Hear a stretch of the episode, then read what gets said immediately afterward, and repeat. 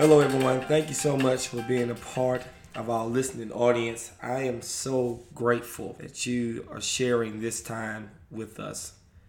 And thank you for allowing me to have this conversation with friends and family who love the Lord and love His Word.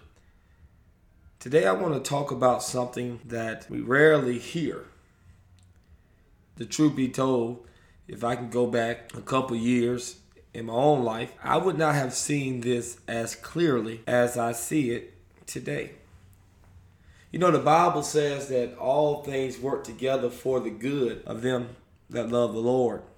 And this is so true, that the God we serve takes what the devil meant for evil and works it for our good. And this is not always just the things that people have done maliciously to us.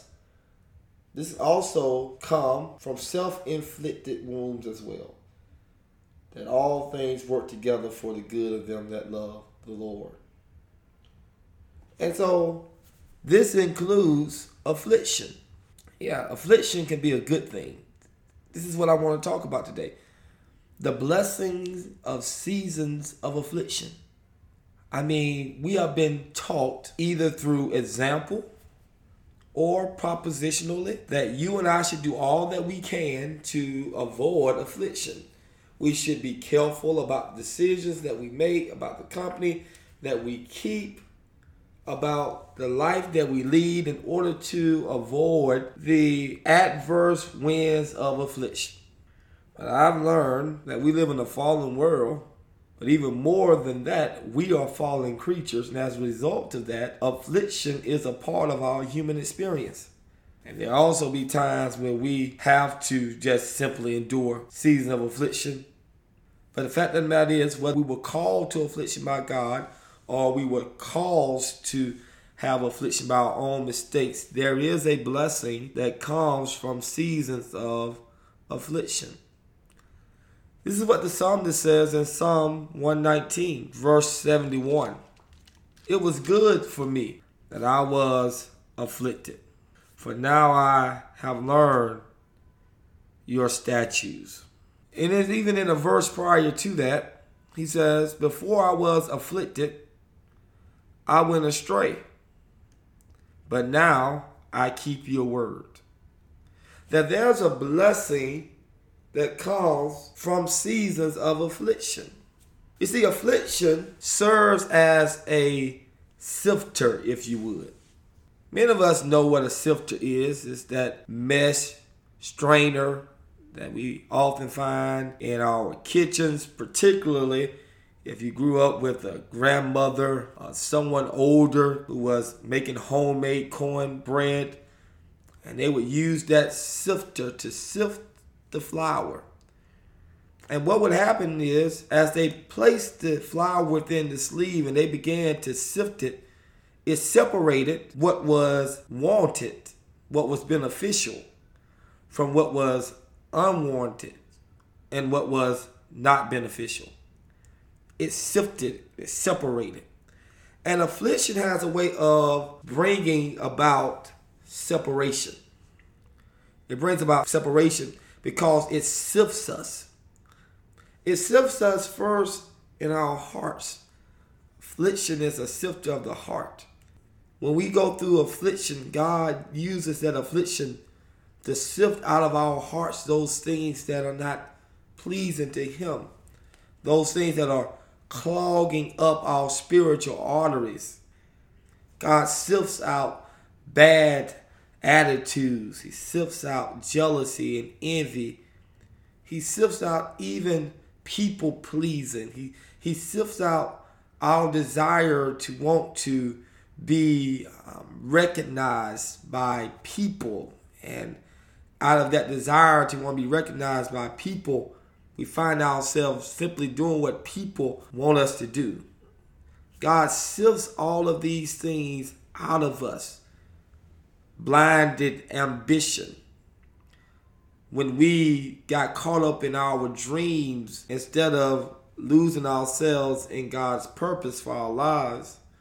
When we got um, such tunnel vision that we only saw our plan and ignores that if we could see the peripherals, we could see God standing there saying, this is not my plan. Affliction sifts our heart. Affliction sifts our minds. Affliction sifts our souls. There's an internal cleansing that comes through affliction. And all of you who are listening right now, you know what that feels like. You've been through some times or some seasons of affliction in your own life. And as you were undergoing that difficult season, you recognize that God was doing some deep cleaning within you. And God was transforming you through that time of affliction.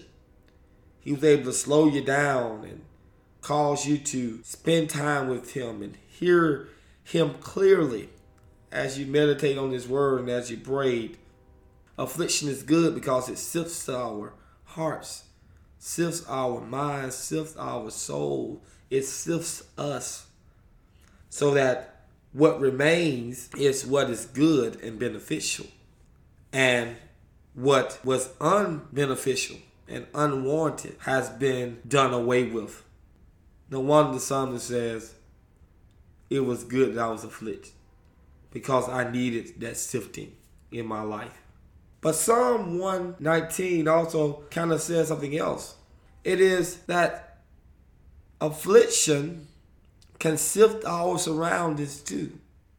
You know, if you really want to know who's down for you, if you really want to know who has your back, if you really want to know who's your true ride or dies, go through times of affliction. Because it's in those times of affliction that those who are around you, true character will be revealed in your times of affliction. You know, I've seen it happen in life when people were up and doing well and able to do. They had people always coming, always going, always trying to go places and do things. But when they went through a season of affliction or sickness, those frequent visitors began to disappear, had other things to do, were not willing to be there during that difficult season. Sure, they may stop by every now and then, but they wasn't willing to just simply sit with you through that season of affliction. And affliction sifts your surroundings because you can see who's really for you and who's really not. Affliction separates not only the good and the bad internally, but it separates the good and the bad externally. Sometimes when you're going through affliction, God is separating. God is causing a separation that would not take place if you had not or was not going through affliction. God uses affliction to bring about separation. And in those times of separation, God brings you closer to himself. Affliction can bring separation, but out of that separation can come this closeness, this intimacy with God. Again, we're sifting what is bad and leaving what is good. So affliction sifts us.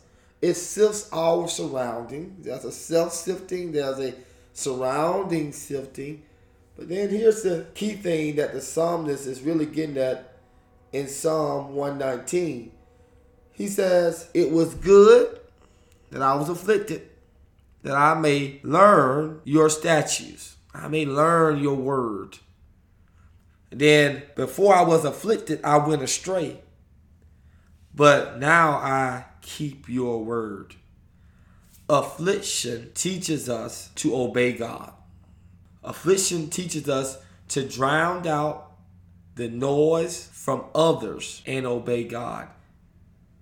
It isolates God's voice from the noisiness that is around us so that we can hear his word, keep his word. This is not just the pages of scripture, but it's also a revelation that God gives. Affliction allows us to be more attentive to the words of the Father. And as a result of this, the psalmist comes out on the other side of that difficult season of affliction and says, man, it was good that I went through this. There are some things that happen as a result of this season of affliction that would not have happened if I had simply had a season of convenience and comfort. That sifting of self, that sifting of surroundings, and then that sifting of sounds so that I can clearly hear and distinguish God's voice so that all other voices fade away and I only hear God's voice so that now I keep his word. Now I know his word. Now I know his voice. Now I heed his voice. And all of this comes as a result of seasons of affliction. What are you saying, O D C? I'm simply saying to you, brothers and sisters, your season of affliction is necessary. It does not feel good, and yes, it can feel lonely, and it can even feel discouraging at times. But on the other side of that season, you look back and say, man, it was good for me that I was afflicted.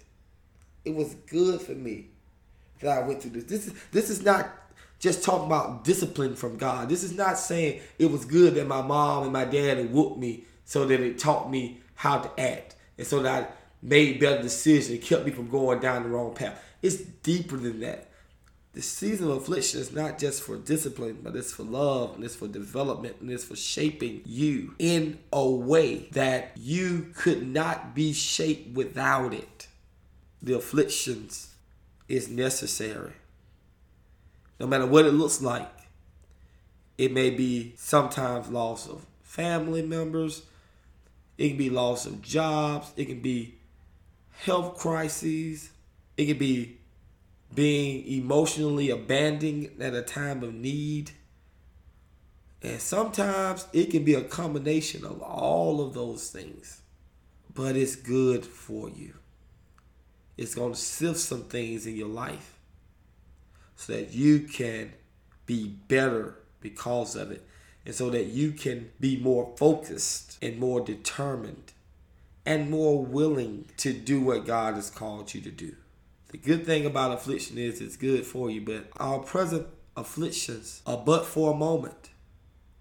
But they're working for us a far greater weight of glory. It's only for a moment, but the results that come from the affliction are permanent, are transformative, are purposeful and purpose-driven. So, brothers and sisters, don't be discouraged by that season of affliction. It's necessary. Allow the sifting to happen. Allow the separation to happen so that you can be who God has called you to be.